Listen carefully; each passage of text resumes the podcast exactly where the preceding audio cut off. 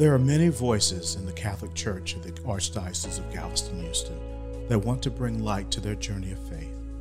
In his Light podcast is a new podcast from Father Reginald Samuels, the vicar of Catholic of African descent of the Archdiocese of Galveston Houston. This podcast centers on information, stories, and experiences of the Catholics of African descent in the Archdiocese. The aim and goal of the podcast are to foster a culture of dialogue and engage in the many diverse cultures of African descent that are present in the Catholic community.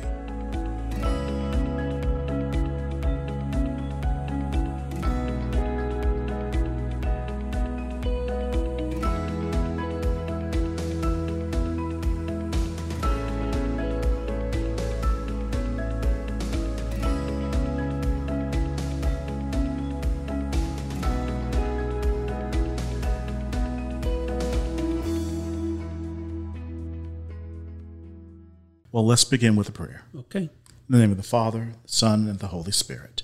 Amen. Amen. Dear Lord, as we send our praises up to you, please send your blessings down upon each and every one of us, allowing us to experience your love in our lives. As we come together, Lord, allow our hearts to be open to your will so that we can serve our family and friends in church with the love that you give us. In Jesus' name we pray. Amen. Amen. Today, I want to welcome Deacon Philip Jackson, who is the director of the permanent diaconate for the Archdiocese of Galveston Houston. Welcome, Deacon Philip. Thank you very much, Father Reggie. It's a pleasure to be here. Thank you. So, Deacon Philip, let's start off with your vocation story. Can you tell us a little bit about yourself and how you became a part of the permanent diaconate? Sure. Um, my vocation story is one that was fostered when I was a young child and, uh, growing up in California, Oakland, California, lived right across the street from the Catholic school, Catholic church, and went to school, served as an altar boy from um, after First Communion all the way through high school. Uh, came down to Texas to uh, attend Prairie View A&M University, a historic uh, black college and university in Prairie View. I was serving as an extraordinary minister of Holy Communion and in discussion with the pastor at the time to go to St. Mary's Seminary to be a priest. And I was distributing communion one day, and the, the young lady that was in the choir um, came up, and I distributed communion to her. And I was going to start a prayer group, and I asked her would she lead music at the prayer group, and she said yes. And so we started uh, our prayer group, and I was going into um, the Marine Corps. I wanted to be a Marine chaplain, not knowing that the chaplains come from the Navy. And so when I was headed off to officer candidate school, I asked this young lady, Carla LeBeau at the time, would she write me once in a while? She said, I'll write you every day. And so she wrote me every day while I was at officer candidate school. And when I came back, we started our prayer groups again. And she invited me over to her house for dinner. And I heard a voice say, I'm going to marry her. And I looked around, and I was the only one there in the room. And I told my pastor, Father Joe Doyle, who's a Josephite priest, I said, uh, Father, I've got a problem. And he said, What's that? I said, I think I'm in love with Carla. And he said, um, You're just now figuring that out? I said, I said, What are you talking about? He says, Everybody knows just by the way you look at her, the way you talk to her, the way you treat her. I said, But I'm going to be a priest. And he said, No, that's not what God wants for you. So I went into the Marine Corps, uh, got active with the base chaplain, distributing uh, communion, having communion services in the field with Marines and, and working on base um, in various capacities, teaching various classes, and having an uneasiness about me of, of um, what God wanted for me in my life. Now I was a husband and a father, and what was God calling me to be? And so I went on an Acts retreat. And at the Acts retreat, there was a man at our table, and he introduced himself as a deacon. And I said, Well, what is a deacon? And again, this is in 1978 what is a deacon? I had no idea. And so he started to explain what he was doing. I said, Well, I'm doing that now in the Marines. And so I inquired about the diaconate, permanent diaconate, and they said, Well, you have to be 20, you have to be 35 to be ordained. And I thought, oh no, that's that's a lifetime away because I was 25 at the time. But it was that uneasiness that the Lord was putting on my heart. I, I explain it to people. Sometimes it's an itch and you'd scratch that itch and you'd be satisfied, you know, teaching baptism, helping with confirmation, doing these things. And after a while, I, I inquired about the diaconate uh, here in Galveston, Houston, and um, I wasn't accepted right away into the program. And so um, I was thinking about it again, and I asked my, my wife because for us as permanent deacons, we have to have the support of our wives if we're married. And I said, Well, what do you think? You know, at that time, it was a four year formation program. And she said, Well, we've just had a baby. I'm not ready for that. So we waited a little longer, and I asked her again, Well, what do you think? She goes, I just changed jobs. I'm not ready for that. And one day she said, I think we're ready. And this was after about almost 10 years. I think we're ready. And so I, I inquired about the diaconate again, and I was accepted. And um, it has been a marvelous, a marvelous journey that the, that the Lord has uh, uh, accompanied me on. You, you, know, you look back in your rearview mirror and you say, mirror, and you say, "Oh, that's what that was for. That's what that meant." And so it leads me to where I am today, a permanent deacon for the Catholic Church of the Archdiocese of Galveston, Houston. So, Deacon Philip, explain the difference between being a permanent deacon and a transitional deacon. You're married. Yes. And you're an ordained minister. Yes. So, just give us a little bit of information and background about that. Sure. So, for deacons, that is one of the um, hierarchies of the church. You have the diaconate, the presbyterate, priests, and the episcopacy, the bishops. For deacons, you can either be a transitional deacon, and that is a for a man who is in transition to be ordained a priest one day. For us who are permanent deacons, that's our permanent state. We will always be deacons. Now, one of the things, if a man is married, and he is ordained as a deacon, he cannot remarry if his wife precedes him in death. If a man is ordained and he is not married, he cannot marry. He takes a vow of celibacy. So for us as permanent deacons, we have families, we have some of us have children, some of us may have secular jobs. We still have to worry about um, how the yard gets mowed. Um, I was struggling this week just trying to figure out how to fix the garbage disposal. And so we have all of those things, but we're, we're married, we have our secular lives, secular jobs, we are ordained ministers. The transitional deacons, um, for most part, live at the seminary and they are trained to be priests. So they have that transitional year of the diaconate being committed to service and uh, acts of charity to the poor and for us as permanent deacons, that's our permanent state. And so, what are the primary duties, or what are the main duties of a deacon in the church? Sure. There, we have we're called to a three life or threefold ministry of word, liturgy, and charity.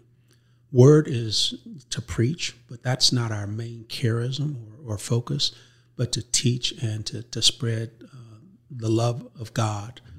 Um, servant liturgy. A lot of times people see deacons, the only vi- perhaps visible, when they see us at Mass or at baptisms or funerals.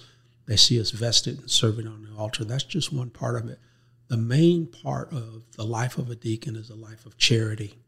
If we go back to Acts 6, where it said in the early church that um, the Hellenists were not getting the same distribution of food as as others. And so seven men were chosen to help in the distribution of food, distribution and acts of charity. And so for us as deacons, our main charism, our main focus, going into prisons, going into nursing homes, hospitals, home visits, visiting the homebound, those acts of charity. And what do you feel that the challenges are in the permanent diaconate in the ministry of that? And how do you feel um, as what are the challenges for a permanent deacon who is of African American descent? Sure. Well, first of all, I can talk to you about the challenges of of a deacon, of a married deacon, as I, I jokingly said, you know, just trying to figure out how the um, how to fix my my garbage disposal. But it's all it's the family life. We have we are called to our primary vocation of being husband and father. That's the primary vocation. And Cardinal DiNardo reminds us and encourages us not to forget that. That um, that's the vocation we've been called to first and one that we should respect always. So part of the challenges would be um, I remember uh, at our parish, my, I'm assigned to Christ the Redeemer Catholic Church in Cypress, and we were having a Simbang Gabi um, celebration at, at uh, Christ the Redeemer. And my wife called and said, Are you on your way home? I said, No, um, I'm staying for the Simbang Gabi Mass. And she said, Well, let me see if I got this right. She said, You had um, class on Monday, yes. You taught a class on Tuesday, yes. You had a parish council meeting on Wednesday, yes. You did spiritual direction with somebody on Thursday, yes. It's Friday and you're staying for the Simbang Gabi Mass, yes. She said, You better Simbang Gabi your way home. and so, listening to my wife and honoring that first vocation, I said, I got to go home. And so when we look at things and, and, and when we help men in their formation to be deacons, we tell them when people ask you or invite you to something, tell them first, I need to look at my calendar. I need to check my calendar.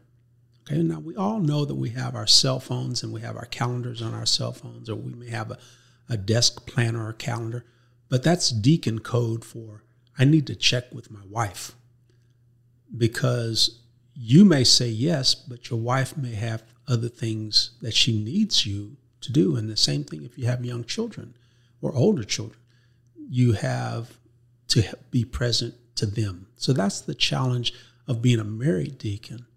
Being an African American deacon, uh, it has its challenges of there are not a lot of African American Catholics. You know, you have you have um, some uh, predominantly African American parishes within the Archdiocese of Galveston, Houston.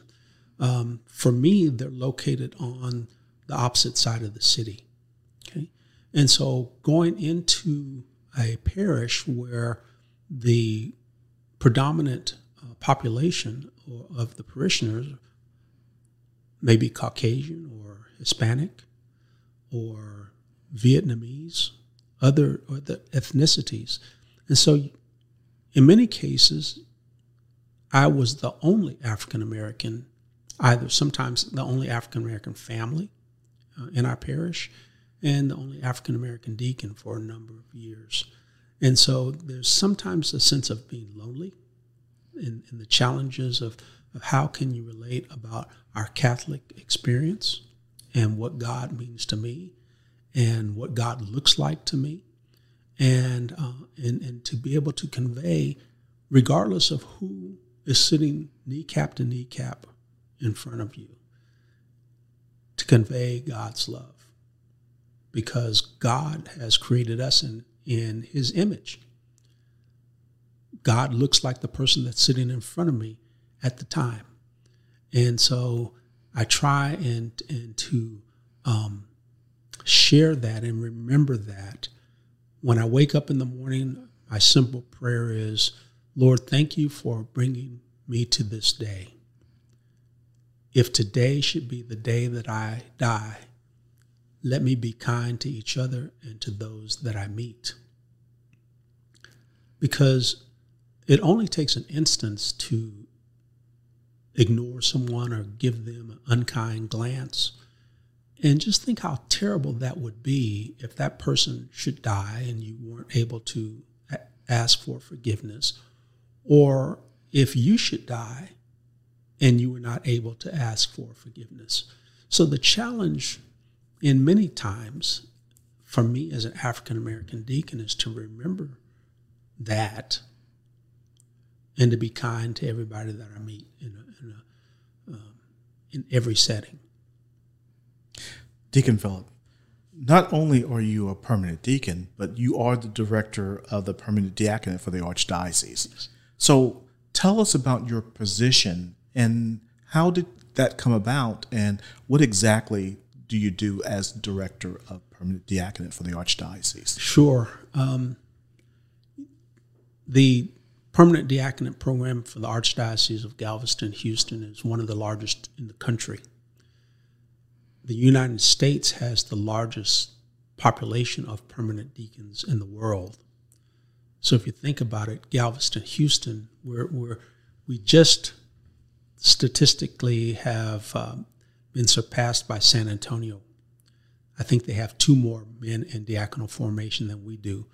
But for a number of years, we were the largest diaconal deacon program in the world.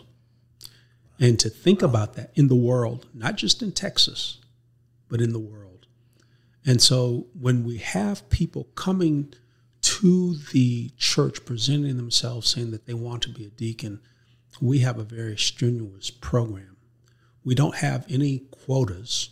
We accept, you know, people, but we do have some age constraints, some age requirements.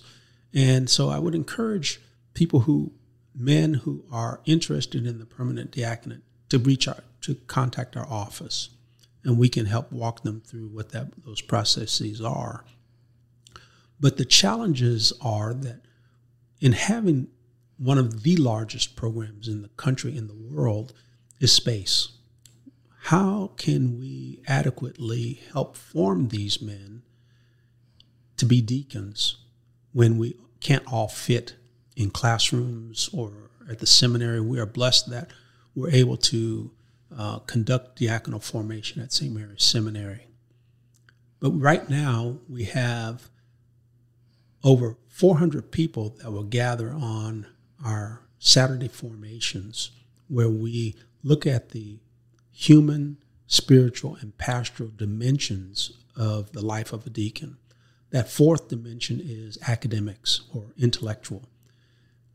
You either make an A or, or you don't. Okay? But it's those other three dimensions that we that are critical in the life of clergy, and and to understand ourselves, how we can minister to to people, and so we we bring them together on on a, a one Saturday a month.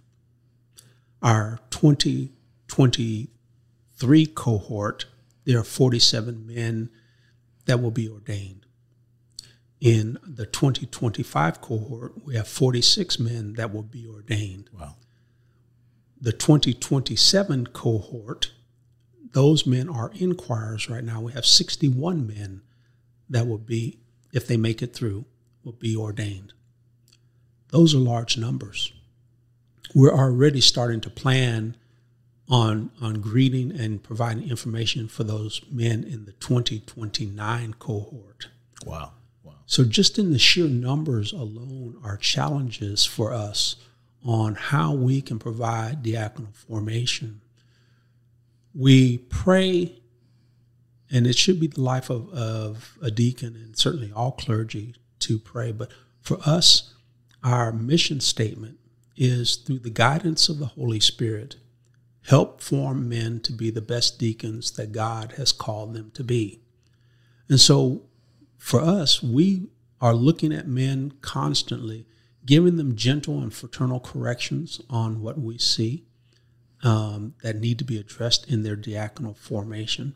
And it's our prayerful desire that they be ordained deacons. But when you have 400, 500 people on a Saturday, it's hard to see everybody. So those are some of the challenges that we have. We have good deacons. I'm, I'm, I'm proud and blessed to have them. Before becoming the director of the permanent diaconate, I was the parish administrator at Christ the Redeemer in the, the northwest side of town in Cypress. 65, 6,800 families, um, a school, pre K 3 to, to eighth grade, um, just growing, vibrant community. I was happy. I was happy there, uh, being the, I was the parish administrator for 10 years. And then I got the call from my predecessor wanting to meet with me. And um, he said, "Oh, but before we meet, I need you to. We need to send you to um, to the Josephinum in Ohio to attend the Ministry and Life Institute. And Ministry and Life is that aspect of the deacon's life once they are being uh, ordained. So you have you have inquiry phase, you have the aspirancy, you have candidacy, then you have the ordained deacon, and then it's the life afterwards, the ministry and life. So we need to send you to Ministry and Life Institute. And I'm thinking, who is we? And so after being in Ohio at the Josephinum for a week, I came back, met with Deacon Gerald, and he says, What do you think's going on here? I said, Well, I think you want me to come work in this office. And I said, If you're asking, the answer is no. And uh, he said, I'm not asking. I said, Well, who's asking? He said, Well, the cardinal's asking. And for us as ordained clergy, Father, you will remember yourself when at your diaconal ordination and at your priestly ordination, we are kneeling at the foot of the bishop, and he has our hands in his, and he's looking us in the eye and he's asking, Will you promise obedience to me and to my successor? And we say yes. If you had said no, you wouldn't be a priest. If I had said no, I would not be a deacon. Do you promise obedience to me and to my successor? Yes. So who's asking me to leave Christ the Redeemer to become the director of the permanent diaconate? The cardinal. Okay. Yes. Did I cry? Yeah. I cried because I love the parish. I love the school kids. I love the staff, the community. But I was being called just as part of my, my journey, my vocational journey as a young man to, to now, to be faithful to God's call. And it was coming uh, at, at in a different voice. Okay. And so I became the director of the permanent diaconate six years ago and we continue to evolve and to and to grow and that's that's where i am today and what challenges are you facing now in as as a director of permanent diaconate what what changes have you seen from the time that you started to now sure.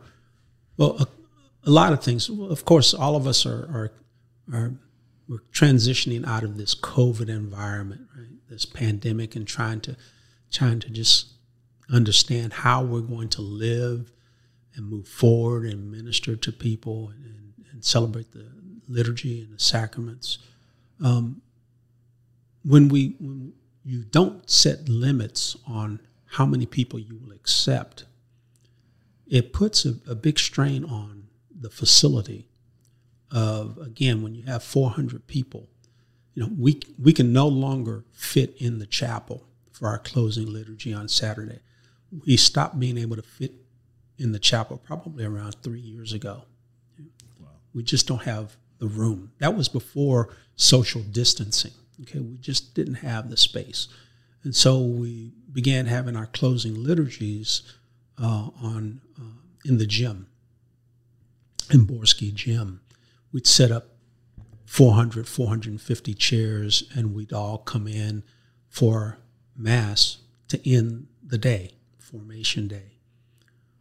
Well, when we break our people up into their small groups, there are only so many classrooms on St. Mary's property where you can put eight or 12 people in small groups. So you have people when the weather's nice. This past this past weekend, when the weather was nice, we had diaconal formation. We had five, six, eight groups out in gardens and sitting there. But imagine, you know, when it's when it's 103 outside, you you don't want to do that. And at some point, it's going to start to get a little cooler and begin to rain. So those are some of the physical challenges of, of having such a large program. Um, another challenge is that we have to sometimes deliver difficult messages to to men. Our the process is that you are either accepted into diaconal formation, you're accepted with condition, you are postponed, or you're not accepted at all. Okay? And so for those who are accepted, they come in, they start classes. Accept, accept it with conditions. There may be things that a person may need to address, maybe some family issues or personal issues, and we will put them into counseling. And they can they can continue diaconal formation while in counseling. Um, postpone would be the, those those conditions or those issues may be of such magnitude that we say we will say we want you to focus on that first. Okay, it may be the family or your marriage, because again, we want to support and encourage the primary vocation of husband and, and father, wife and mother. So you are maybe postponed so you can work on those things. And that may not, that's not all of the time. And then there are some that, and they may be postponed for two years or four years, whatever it may be. And then there are those that they may have a good heart and, but they're not accepted into diaconal formation. God may be calling them in other areas. And so we meet with everyone. And, and prior to me becoming the director, um, a man would get a letter saying you've either been accepted or you were not accepted. And there was no explanation to those that was not accepted. So um, my conversation with, with Cardinal DiNardo was that to be just, fair and just, that we will meet with everyone. And it's hard to sit across from a couple and say to them, you know, we do not feel that God is calling you to diaconal formation. And so those are those are some of the challenges. The joys, of course, um, outweigh the challenges and, and the disappointments when at ordination you see 30, 40 men prostrate on that marble floor at the co-cathedral and that and the cardinal lays his hands on them. They are deacons. And then you have that fraternal kiss of peace where you'll have 300 deacons now greeting our new brothers. And that is it brings tears to everybody's eyes. It brings tears to my eyes. And so that is that's one of the joys of being the director, to see them grow, to see how the Holy Spirit has gently guided them from that, uh, that first night, information night, where they're just asking, what is it all about to be a deacon, until that day that they are ordained. Wow, that is a beautiful sight. That's an absolutely beautiful sight. One last question. How can we encourage or how do you see that we can encourage the men of Galveston Houston to consider the diaconate, permanent diaconate program? And how can we especially um, ask and encourage men of African descent to be a part of the diaconate program? How do you feel that we can encourage? Sure. I think one of the things is to talk about it when I when I meet a young man, I will tell him. I'll say, look, I'll ask him his name, and I'll ask him his age, and I'll tell him. I said, I'm going to put a thought in your head, and you're not going to be able to get it out. It's not going to hurt, but you won't be able to get it out. And he's shaking his head, and I said, I want you to think about and pray about being a priest. Or I want you to think about and pray about being a deacon the seed is now planted. Right? It's just like like the Lord says, you know, you cast it on rocky soil. But once that seed is planted, it's incumbent upon the domestic church, the family, and the community to help foster those vocations. To encourage that young that young man, that boy, and, and, and young girl to become altar servers once they get uh, confirmed to continue to be part of the life and ministry of the church. I think one of the challenges in the African American community is that we always want more or we want something better for our children than we had, right? That person may be the first or perhaps the second person in their family to go to college. Maybe that first time that they've the family has had home ownership, having positions of, of responsibility and authority in the corporate world and to to to see that they have quote unquote made it in society. And so um, to look at vocations and say, oh, you know, that's not something that you want to aspire to. But I think for us as African Americans to say we need good black African American leaders in the church. We need good priests. We need good deacons. We need good religious. Because I look back on my faith journey and, and, and I see that there, there was Sister John Bosco who said, said, Philip, when you serve at the altar, always wear black shoes, black socks, black pants, and a white shirt. Father Reggie, when I serve at the altar, I wear black shoes, black socks, black pants, and a white shirt.